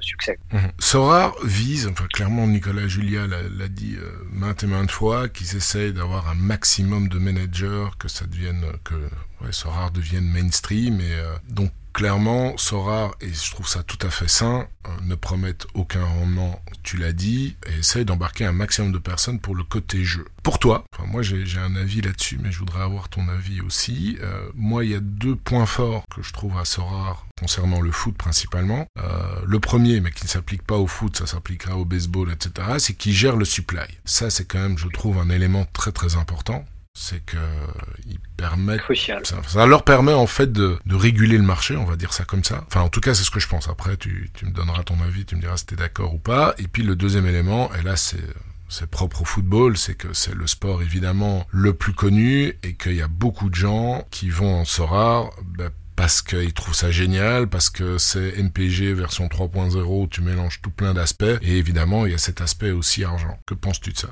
D'abord, parfaitement d'accord avec ce que tu as dit. Le fait que c'est eux qui aient la main sur le robinet, c'est quelque chose de rassurant et je ne voudrais pas que ça change. Euh, ça régule parfaitement le marché, comme tu l'as dit. Je suis tout à fait d'accord avec toi. Ensuite, ils veulent embarquer le plus de monde, forcément. C'est de ça que va dépendre leur croissance. Cela dit, ils ne pourront pas le faire tant qu'ils n'auront pas levé tous ces freins dont j'ai pu euh, mentionner une partie. Hein, ce, côté volatile, ce côté euh, image, gambling, ce côté culturel. Tout ça sont des freins et ça ne m'étonne pas que, bah voilà, ils, se retiennent encore de lancer ce marketing massif. On sait qu'il est prêt et qu'il y a quasiment qu'à appuyer sur le bouton, mais qu'ils veulent le faire au bon moment. Et ça, euh, je ne peux que les féliciter pour ça. Une fois ces freins levés, alors ouais, on pourra aller chercher euh, la masse, on pourra les rassurer en disant que bah voilà, en termes de monnaie, plus lisible, c'est plus stable. En termes d'image, ce n'est pas du pari sportif, ce n'est pas du gambling. côté culturel, on sait ce qu'on fait, où on le fait et avec qui on le fait. Donc ce, ce genre de questions, une fois répondues, va donner la maturité nécessaire à ce rare pour onboarder tous ces joueurs. Euh, pour moi, ce serait pas une bonne chose aujourd'hui hein, que je vois la courbe de manager euh, gagner 30% euh, aujourd'hui tout de suite. Ce ne serait pas mhm. bon selon moi. il faut, faut, que la croissance reste comme elle est. Saine et lente comme elle l'est, quoi. Ouais, stable, prévisible et que le jour où ce marketing est prêt, c'est que l'entreprise est prête. Et je ne voudrais pas euh, sortir ça de manière prématurée euh, si j'étais eux. Mmh, je, te suis également. Pour tous les managers qui voudraient rentrer et qui se disent ouais mais bon il y a, chaque fois l'éther qui est indiqué, moi je suis pas du tout familier euh, et j'ai pas envie d'avoir affaire à, la crypto, c'est quand même la vie de beaucoup beaucoup de personnes.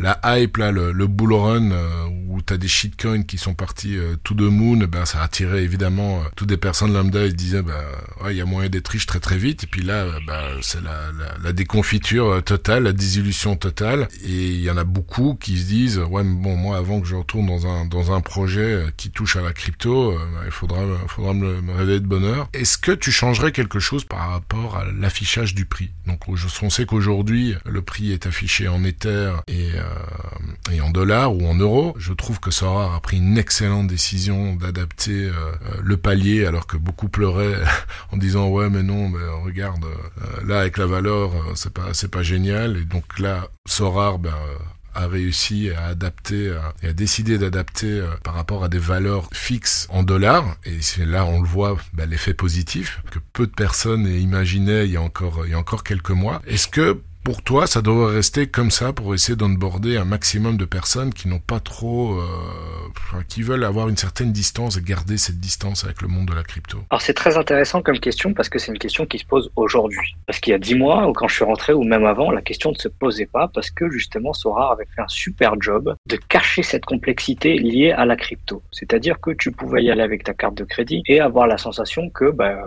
t'es pas lié à la blockchain, qu'au final bah, c'est super simple, c'est comme un autre site euh, avec lequel tu as l'habitude de faire des transactions. Et du coup, ça, c'était très bien et c'est ce qui a notamment aussi euh, contribué à amener une grosse vague de managers dont j'ai fait partie. La question se pose aujourd'hui parce que il y a eu ce crash de la crypto et qu'au final, ça s'est tellement décorrélé que les gens peuvent paniquer selon qu'ils regardent d'une monnaie à l'autre. Du coup, c'est une question vraiment d'actualité, je dirais. Et aujourd'hui, tu dois pouvoir donner le choix aux gens de regarder dans la monnaie qui leur convient. Et c'est ça que je fais d'ailleurs déjà grâce à Sorar Data. Effectivement, euh, sur Sorar, c'est moins, euh, c'est peut-être moins visible, mais sur Sorar Data, en tout cas, tu as l'opportunité de lire ainsi. Moi, euh, au départ, je lisais en crypto, je pensais en crypto, mais à force de, fluctuations et de mouvements et de, et baisse, ben, j'ai switché quelque part et je regarde un peu dans les deux et je regarde selon, euh, les mouvements journaliers. Et, du coup, c'est j'ai du mal à, vous, à, te dire, euh, faut regarder que en ETH, il faut regarder que en fiat. Pour moi, euh, non, c'est un sujet qu'on a déjà abordé plusieurs fois sur le podcast. Effectivement, chacun, chacun fait, fait comme il veut. Moi, c'est vraiment plus par rapport à l'onboarding de nouveaux managers qui eux veulent penser uniquement qu'en qu euro dollar et de voir afficher quand même des Ethers, même si on sait très bien que ben voilà, ça, ça, tient en compte le, cours aujourd'hui, celui qui va payer avec sa carte de crédit, euh, pas lié au crypto, hein, une carte de crédit normale, on va dire ça comme ça, ben, c'est que il va dépasser, il va dépenser autant et autant en, euros. Mais euh, c'est le fait de, de, le voir. Pour toi, c'est pas un frein, euh, ça pourrait pas, enfin, c'est pas un frein psychologique pour des personnes pour. Je pense que c'est mieux. Les aider à franchir le, pas. Voir. Je, je, pense que c'est mieux de le voir. Moi, plus j'ai d'infos, mieux c'est. Après, faut pas que ça devienne illisible. Mais je préfère avoir plus d'infos que pas assez, pour le coup. À un moment donné, ce n'était pas important. Comme je disais, il y avait, tu avais plus de stabilité, ou en tout cas, c'était croissant. Du coup, les gens y gagnaient. Et du coup, euh, bah, c'était moins effrayant. Aujourd'hui, la courbe s'est inversée. Et du coup, je pense que mettre à disposition l'information et la rendre visible et accessible, c'est mieux. Après, je voudrais juste revenir sur un terme que tu as utilisé qui m'a plu. Tu parlais de désillusion avec la chute du marché, avec des projets crypto qui sont cassés la figure. Mais au final, il faut se rendre compte que cette désillusion, c'est ce qui va permettre d'assainir le marché. C'est ce qui va permettre de le rendre plus mature. Il faut passer par là pour pouvoir euh, avoir derrière des projets solides qui continuent de, se construire et de grandir. Tant que t'es pas passé par cette désillusion, tu peux être amené à penser, ok, est-ce que c'est pas une bulle? Est-ce que ça va pas exploser avec quoi de temps? Est-ce que, est-ce que j'ai bien fait de mettre les pieds là-dedans? Au, au, contraire, il faut passer par ce creux. Et c'est ce que je te disais en préambule, c'est-à-dire que je suis rentré à un moment où ça montait. Et moi, mon premier réflexe, c'était de me dire, j'ai hâte de voir ce que ça va donner quand il y aura un creux. Et là, il est là. En tout cas, c'en est un. Et euh, d'un point de vue crypto et voir comment Sorar le gère, ça me fascine, ça me passionne, ça me rassure. Et voir les autres projets vivre des désillusions, ça me rassure d'autant plus. Je me dis, bah voilà, c'est les étapes nécessaires, ça fait des dégâts, forcément, mais c'est souvent par là qu'on passe pour gagner en maturité d'un point de vue global en termes de marché. Et donc, euh, donc voilà, au final, euh, l'analogie qu'a utilisée Nicolas euh, avec la marée qui, repart, elle, est juste. Tu vois qui c'est qui nage encore. Oui, il avait même, tweeté que c'était lors du bear market qu'il avait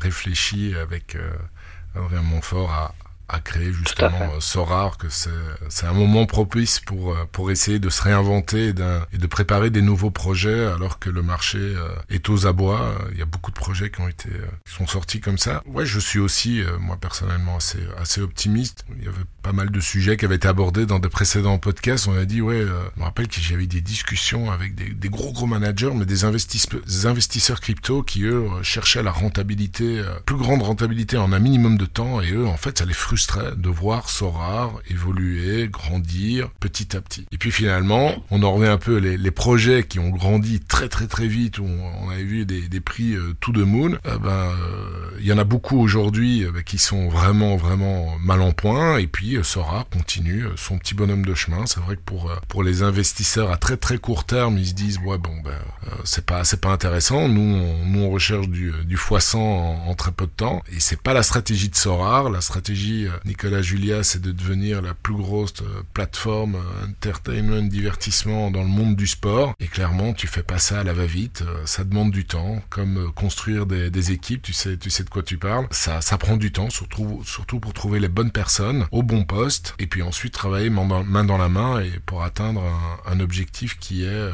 qui peut pas être à très court terme parce que c'est juste infaisable. Donc, Et je rajouterais que bah, l'investissement, et souvent dans notre banque c'est le cas, c'est un d'abord un jeu de patience, mais tellement que c'est un jeu de patience, que souvent nous euh, on bloque les investissements, c'est-à-dire qu'on vous dit ok dans un horizon de six mois, un an, deux ans, ben, vous pouvez pas sortir vos fonds et, euh, et, ça force les gens à être patients forcément. Là c'est pas le mhm. cas, mais quasiment psychologiquement c'est ce que moi je me dis quand je rentre dans le jeu, je me dis ok euh, je bloque là-dedans pour un horizon d'un an et, et j'ignore les montées, les baisses jusqu'à jusqu'à arriver à, à l'échéance. Et donc il faut savoir rester patient, ne pas paniquer et garder la tête froide. Après si tu me permets, j'aimerais utiliser deux exemples qui vont peut-être illustrer un peu mieux ce que j'essaie d'expliquer euh, un peu depuis le début. Euh, un exemple lié au business, au marché traditionnel qu'on peut connaître, et un euh, plus lié au football. Tu me laisses la chance Ah, je t'en prie. Alors, premier exemple, par exemple, une autre startup qui a connu une croissance fulgurante et qui était dans la tech et qui, euh, était aussi euh, récent au final dans les années 2010 parce que c'est là que je travaille dans les investissements. Dans les années 2010, je regardais les entreprises privées les mieux valorisées du monde. À l'époque, c'était Uber et c'était Airbnb. Ces deux-là étaient valorisés des milliards et ont connu, euh, ont connu des croissances exponentielles. Uber, pour prendre cet exemple, par exemple, repose sur quoi? Sur une communauté qui fait la valeur de ce produit. Au final, au lieu d'appeler un taxi, au lieu d'appeler quoi que ce soit, ou Airbnb, au lieu d'appeler un hôtel, tu vas appeler quelqu'un d'autre de la communauté. Et c'est ça qui porte le projet. Au final, Uber ne fait pas grand-chose que de mettre en contact des personnes d'une même communauté. Mhm. Et donc, grâce à ce business model relativement simple, ils sont euh, pénétrés un paquet de marchés. Mais ils ont mis euh, ce côté culturel un peu de côté, en se disant, OK, les gars, il faut qu'on grandisse, il faut que la croissance soit maintenue, soit à deux chiffres, il faut que les investissements continuent d'arriver. Du coup, focus, priorité sur cette croissance, quelle que soit la manière d'y arriver. Et donc, en ça, on touche au risque dont je parlais tout à l'heure, parce que c'est, il s'est développé une culture très difficile. Euh, je sais pas si tu es au courant de tout ce qui s'est passé dedans, mais c'est ça, derrière est parti une très mauvaise etc., d'un pays à euh, l'autre, ouais, ouais, c'est clair. Oui, derrière, ça a mené à des milliards dépensés pour changer cette culture. Je parle littéralement de milliards. Et ça a, ça a débouché sur les départs du PDG fondateur parce que euh, les investisseurs ne croyaient plus en ce projet tant qu'il y était, puisqu'il est celui qui a laissé cette culture se développer. Donc, cette croissance exponentielle a fait que, ben voilà, on a euh, tendance à euh, mettre au second plan des éléments qui peuvent te paraître secondaires au départ et qui, au final, reviennent te hanter et même te pousser vers la sortie si tu n'as pas fait les choses de la bonne manière donc ça, c'est un peu pour le côté euh, business, pour voir des exemples à suivre ou à ne pas suivre. Pour, pour un exemple plus footballistique. Pour, euh, qui, qui, me, qui me passionne également, c'est que euh, je regarde par exemple le PSG, qui a connu une croissance exponentielle avec des fonds virtuellement infinis et les meilleurs joueurs à chaque poste. C'est ce qui s'est passé depuis les années 2010, pas quasiment en même temps en fait. Mais au final, tout le monde se demande mais pourquoi ils la gagnent pas cette Ligue des Champions? Pourquoi les euh, fans de la première heure, qui sont attachés à leur tradition, à leur culture, ne sont même plus là pour célébrer les titres? Euh, Qu'est-ce qui se passe qui font qu'il y a un détachement entre le public et l'entreprise? Pour le coup, le PSG. Ils ont beau avoir investi 10, 15, 20 fois plus que n'importe qui d'autre, ils n'arrivent pas à la gagner. Pourquoi? De l'autre côté du terrain, tu vois un autre exemple. Tu vois le Real Madrid, qui est le plus grand club du monde, qui a des traditions centenaires, qui n'hésite pas à, à, virer des stars telles que Di Stefano Cristiano Ronaldo, Raúl Casillas, dès que ça ne rentre plus dans les valeurs de l'entreprise. Et ce Real Madrid qui n'investit quasiment rien comparé au PSG, empile les Ligues des Champions. Et chaque gars qui rentre dans ce club sait où il met les pieds. La différence est claire. Pour moi, de mon point de vue change manager, c'est la culture qui n'est pas bonne ou qui se cherche d'un côté, qui se cherche, et de l'autre qui au contraire établit et qui quasiment pousse chaque employé de cette entreprise à rentrer dans le rang et à mhm. pousser dans la même direction dès qu'il porte ce maillot. Et ça, ça, me fascine évidemment parce que ça touche à, tout ce qui me plaît, c'est-à-dire que ce soit le foot, la culture, euh, même la politique, le business, etc., pour comprendre pourquoi et qu'est-ce qui manque au PSG pour que ça fonctionne. Aujourd'hui, au PSG, tu as une star qui arrive, jamais elle va se dire voilà, le PSG c'est plus grand que moi. Si moi je suis Neymar, euh, c'est pas le PSG qui va me dire ce que je peux faire ou je peux pas faire. Et le prochain Brésilien qui arrive, admettons Vinicius arrive, qu'est-ce qu'il va dire Neymar à Vinicius Il va dire la même chose. T'inquiète, ici c'est tranquille. On gagne, on gagne le titre, euh, on joue un peu quand on veut, on peut aller au carnaval quand on a envie. Et voilà. Et, et tu as des voix derrière qui sont dissonantes, euh, qui ne sont pas unies alors qu'au Real Madrid, t'as qu'à regarder quand, quand Mbappé n'a pas signé. C'est comme si le club parlait d'une seule voix. Euh, j'ai entendu Isco, j'ai entendu Marcelo, j'ai entendu Benzema, tout le monde. Et mais j'ai entendu le public. Quand ils devaient célébrer la Ligue des Champions, ils étaient en train de parler d'Mbappé pour dire mais il est qui lui pour refuser euh, le club? Et, et, tu vois que cette culture est si imprégnée du premier supporter jusqu'à Florentino Pérez en parlant, en passant par Benzema, en passant par le jardinier, que, ben voilà, tu dis la culture, elle, elle est installée, il pas à la réparer, on va gagner des, Ligues des Champions à gogo. Donc aujourd'hui, bah, je, demande à Sora, est-ce qu'il préfère être le PSG, est-ce qu'il préfère être le Real Madrid? La question, elle est vite répondue, comme dirait l'autre. Et donc toi, pour toi, pour terminer ce sujet passionnant, le, la force de Sorar, c'est la communauté? C'est ça, c'est ça. Effectivement, c'est l'une des premières choses que j'ai analysées. Et puis, je sortais de ces années 2010 où toutes ces entreprises qui dominaient le monde, telles que Uber et Airbnb, Airbnb reposaient sur leur communauté. J'ai regardé Sorar, j'ai observé comment ça fonctionnait. Euh, la sociologie, l'impact le, le, qu'avait Sora sur le monde qui l'entoure. Et, et, je me suis rendu compte que des gens, dans la force de l'âge, quittaient leur CDI pour faire du Sora à plein temps sans être employés mais on peut parler de Torque, par exemple, qui a lâché son emploi pour le faire. Je, je t'ai observé, toi, euh, Mehdi, euh, qui, a une carrière ouais, largement J'ai pas du tout quitté mes activités. Grâce à Sorar, j'ai vu euh, Sorar Data s'inventer -hmm. et, et, maintenant employer du monde et s'améliorer sans cesse avec des apps qui naissent. J'ai vu des, des side games venir et enrichir cette offre. Et au final, pour un seul, une seule prise de parole de Sorar, tu vas en avoir mille de la communauté. Et si aujourd'hui j'ai besoin d'un conseil, si aujourd'hui j'ai besoin de trouver quelqu'un qui va me guider, j'ai même plus besoin de Sora. Je, je, je, vais te parler à toi, je vais parler à, -hmm. à Torque, je vais parler à, à Max, je vais parler à, à, à, mon parrain, je parler à toute cette communauté qui existe et qui aujourd'hui est unie. C'est-à-dire que il fallait voir euh, à la suite des annonces de l'entreprise comment ça réagissait, comment ça bouillonnait. Et tu te rends compte que bah voilà, il y a, y a, un truc fort qui se passe et c'est la première chose qu'ils m'ont dit à l'after. Hein. Je sais pas si tu étais à l'écoute ce jour-là, mais c'était Gilbert Bribois qui disait euh, que l'arrivée de Nicolas était très attendue par son équipe mmh. à lui-même, alors que lui ne connaissait pas forcément le jeu. Tout le monde autour disait mais il fallait que Sora revienne. Et le nombre de gens qui, qui, qui ont appelé pour participer était impressionnant. Et donc euh, c'est en ça que tu vois que cette communauté est prête à porter ce projet. Donc moi je serai Sora et je sais que c'est ce que Paul a dit quand il est venu sur ton podcast. J'accorderai beaucoup beaucoup d'attention à cette communauté tant qu'elle est euh, prise en compte tant qu'elle est euh, mise en valeur, elle va te porter très très loin. Hein. Ce, des fois, ce, cet astéroïde a besoin d'un petit coup de boost et, et, cette communauté, sera toujours là pour ça. Donc à ne jamais sous-estimer, il faudrait jamais se dire à la place de Sora, c'est bon, ça roule tout seul, parce que c'est pas le cas. Mais, euh, mais tant que ça travaille main dans la main, euh, bah, c'est un signal, un très gros signal vert euh, que, que moi je vois. Cette communauté est, euh, est ce qui m'a rassuré en premier lieu quand j'ai mis mes premiers euros. Clôturer ce sujet, j'ai encore une dernière question. Bah, le modèle économique, le tokenomics, on va dire ça comme ça, même si c'est pas, même s'il n'y a pas de token euh, on sait que c'est la redistribution évidemment de rewards qui sont valorisés par rapport à la, qualité du joueur et par rapport on, on, le dit peut-être pour la dixième fois dans ce podcast, mais l'offre et la demande. Que penses-tu de la redistribution euh, de Sora Donc la redistribution en cartes, mais quand on prend une valeur financière, on parle surtout des paliers et évidemment des éthers qui sont distribués pour les places de podium. Est-ce que pour toi c'est suffisant? Est-ce que pour toi ça devrait encore évaluer, euh, évoluer pardon, euh, avec un peu plus de redistribution? De toute façon, soyons clairs, de mon point de vue, ce produit ne sera jamais fini. Euh, il sera toujours en constante amélioration et là, les paliers, les rewards, les redistributions, c'est un sujet qui ne sera jamais clôturé selon moi. Aujourd'hui, on voit des incohérences qu'ils essaient de réparer. Hein. L'histoire du gardien tu ne peux plus avoir en D4, les paliers, pourquoi qu'en D4 euh, les, les, les rewards en D2, pourquoi si faibles comparé à la D3 euh, y a, Il y a des, des incohérences qu'ils essaient de réparer. Paul a confirmé hein, tout, tous ces sujets qui sont effectivement sur la table, donc je suis confiant sur le chemin qui est pris. Cependant, j'aurais pu penser que l'évolution soit légèrement plus rapide euh, sur ce thème-là, parce que je sais que c'est un thème crucial pour beaucoup de personnes dans la communauté, et les progrès sont relativement euh, ben, euh, parcimonieux. Euh, J'ai envie de dire que là-dessus, euh, ils ne dépendent que d'eux-mêmes de faire évoluer le gameplay. Et, euh, et, je pense qu'il y a des progrès qui pourraient faire venir un peu plus rapidement. Je sais qu'ils viendront, je sais qu'ils seront les bons. En tout cas, je suis confiant. Mais en termes de rapidité, je pense qu'ils peuvent faire mieux. Donc ça, c'est mon avis. après.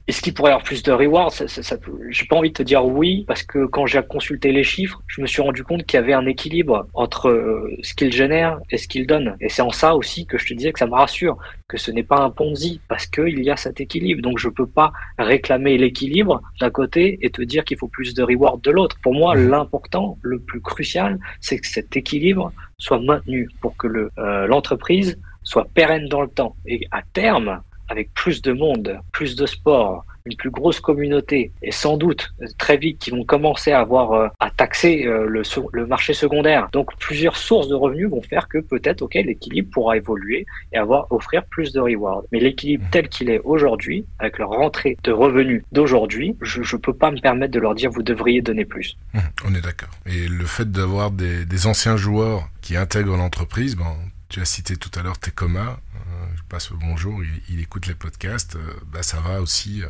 vers une amélioration parce que c'est un ancien joueur et il pourra évidemment partager euh, ses expériences et modifier petit à petit le gameplay. en tout cas, ce qui est certain, enfin, je, pense, en tout cas, après avoir entendu Paul et, d'ailleurs Tecoma aussi, c'est qu'ils ils sont conscients qu'ils doivent faire mieux.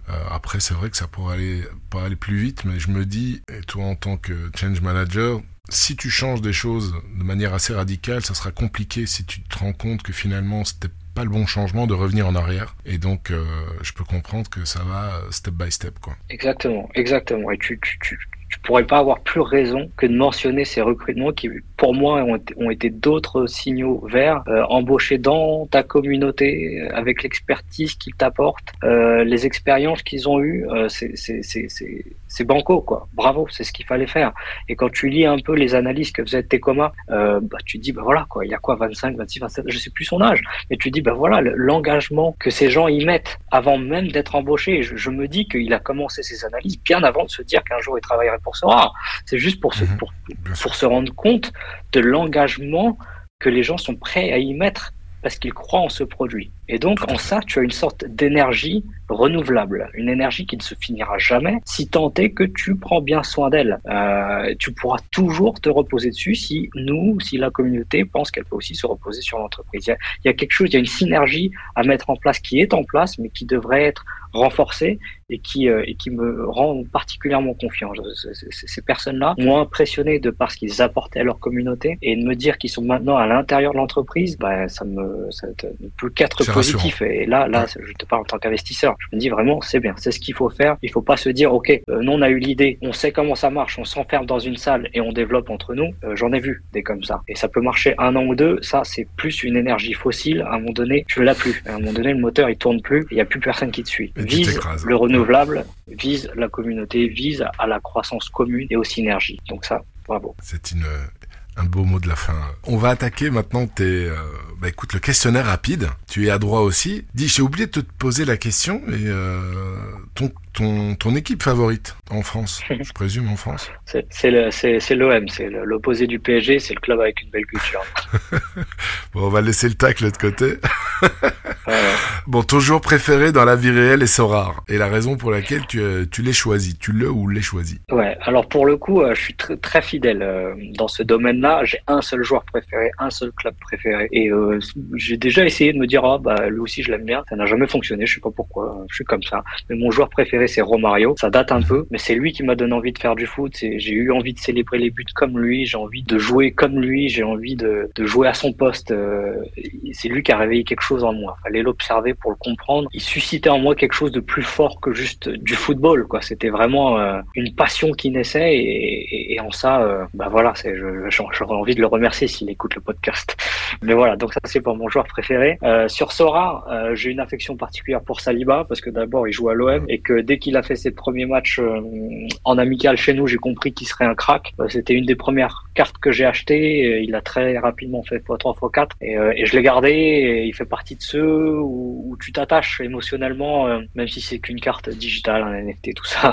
Euh, je peux pas nier que cette carte-là, elle, me tient à cœur. Et, euh, puis surtout, bah, il, il, score tout le temps, hein, que ce soit en équipe de France, en Coupe d'Europe, en championnat. le gars, c'est une valeur sûre et on retourne sur mon côté investisseur, j'ai besoin de stabilité. Formé à Saint-Etienne aussi. Bon, et, là, qu'est-ce que tu dis, euh, le fait qu'il retourne à Arsenal? Euh, Je suis confiant. C'est-à-dire que je pense que si euh, je, je, me mets dans, dans cette discussion, je me dis que Saliba veut jouer la Coupe du Monde, il sait très bien qu'il a une place garantie titulaire à Marseille, qui jouera la Ligue des Champions. Euh, je sais très bien qu'Arsenal ne peut pas lui garantir cette place, qu'il ne voudrait pas d'un joueur qui vienne à reculons, et que du coup le meilleur euh, compromis serait une extension du contrat à Arsenal pour faire une extension de prêt à l'OM. Et pour en revenir à ton commentaire, je pense que la future charnière de l'équipe de France ce sera Saliba Fofana. Ça serait beau ça très très jeune. Ah, ce serait beau. Ouais, Ah ouais, moi ça me rappelle, hein. ça, ça me rappelle des bons souvenirs là. Moi ça me rappelle des bons souvenirs. Ah, bah, j'ai été formé à Saint-Étienne, mais c'est vraiment des souvenirs qui s'éloignent de plus en plus d'ailleurs.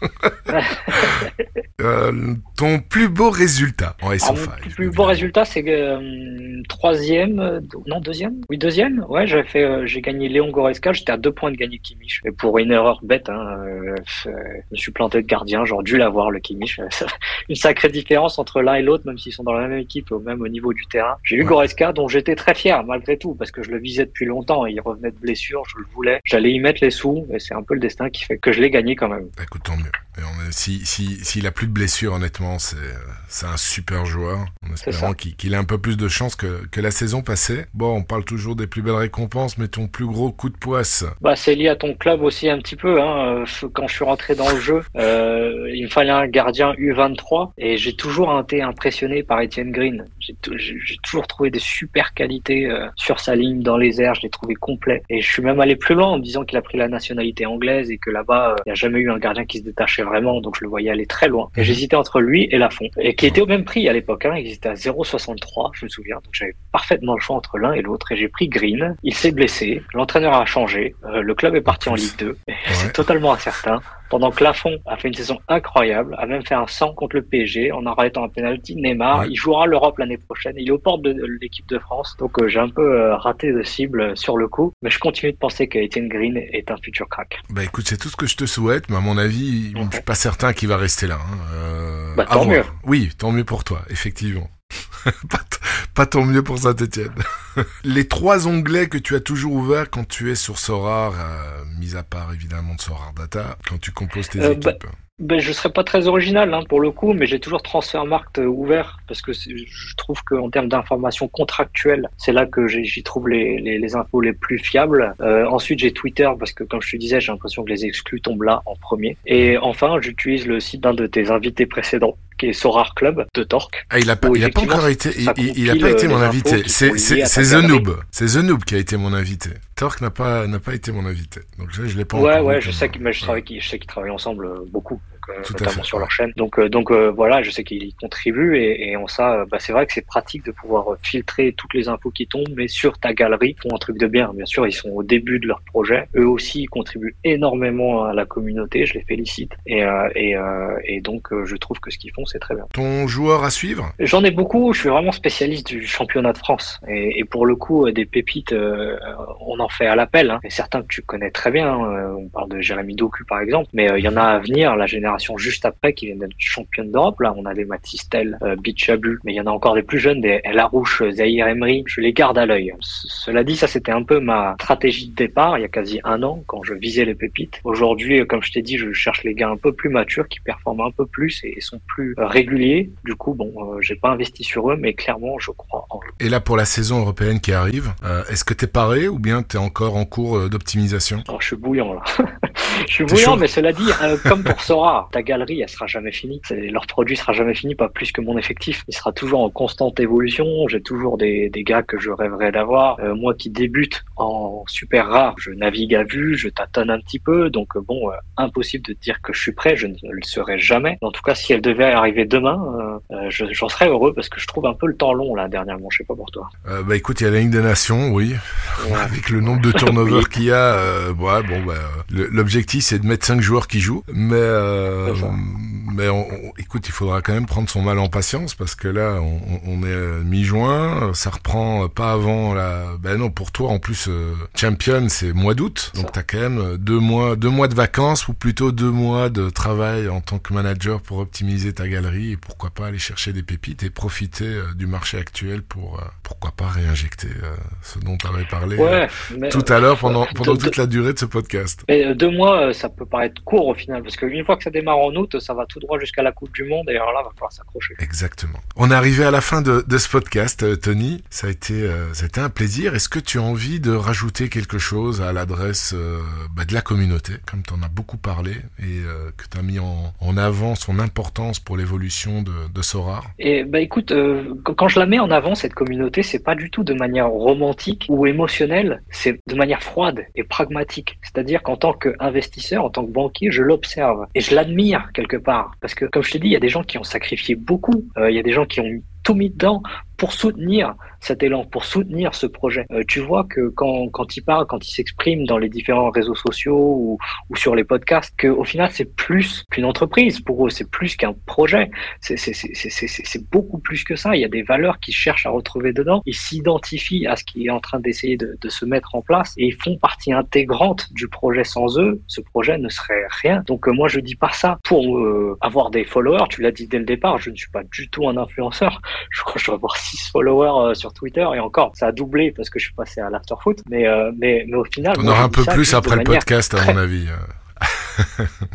Peut-être, peut-être, mais, mais c'est pas du tout un objectif. Moi, je dis ça vraiment comme si tu le mettais dans ton business model, voilà, euh, froidement. Ça, c'est un de tes bullet points. La communauté aura tel rôle, sera impliquée de telle manière. Moi, j'observe, je regarde, je valide. Effectivement, elle est là, elle joue son rôle et bien plus encore. Donc, euh, moi, euh, si j'étais rare, je ne ferais que soutenir cette communauté parce qu'au final, tu la soutiens elle, elle te soutient toi. Donc, vraiment impressionné par ce projet. comme je t'ai dit, j'en ai vu beaucoup passer. Celui-là est en train d'écrire une belle histoire je me dis qu'il peut écrire l'histoire avec un grand H. Et si jamais ils font attention et apprennent des erreurs qui ont pu être commises par le passé par d'autres très grands groupes qui avaient de super projets et de super idées, alors euh, ils iront tout droit. Et leur ambition d'être le géant de l'entertainment, eh ben, il va peut-être même arriver plus tôt que prévu et que les autres vont devoir s'accrocher pour pouvoir les rattraper. Donc euh, mhm. bravo à eux, bravo à toi. Vraiment ce que tu fais, euh, sans toi, sans tes conseils, tes invités, j'aurais peut-être pas accordé autant de crédibilité à ce sujet, mais quand j'entends la profondeur des échanges que, que tu as pu avoir, notamment dernièrement hein, avec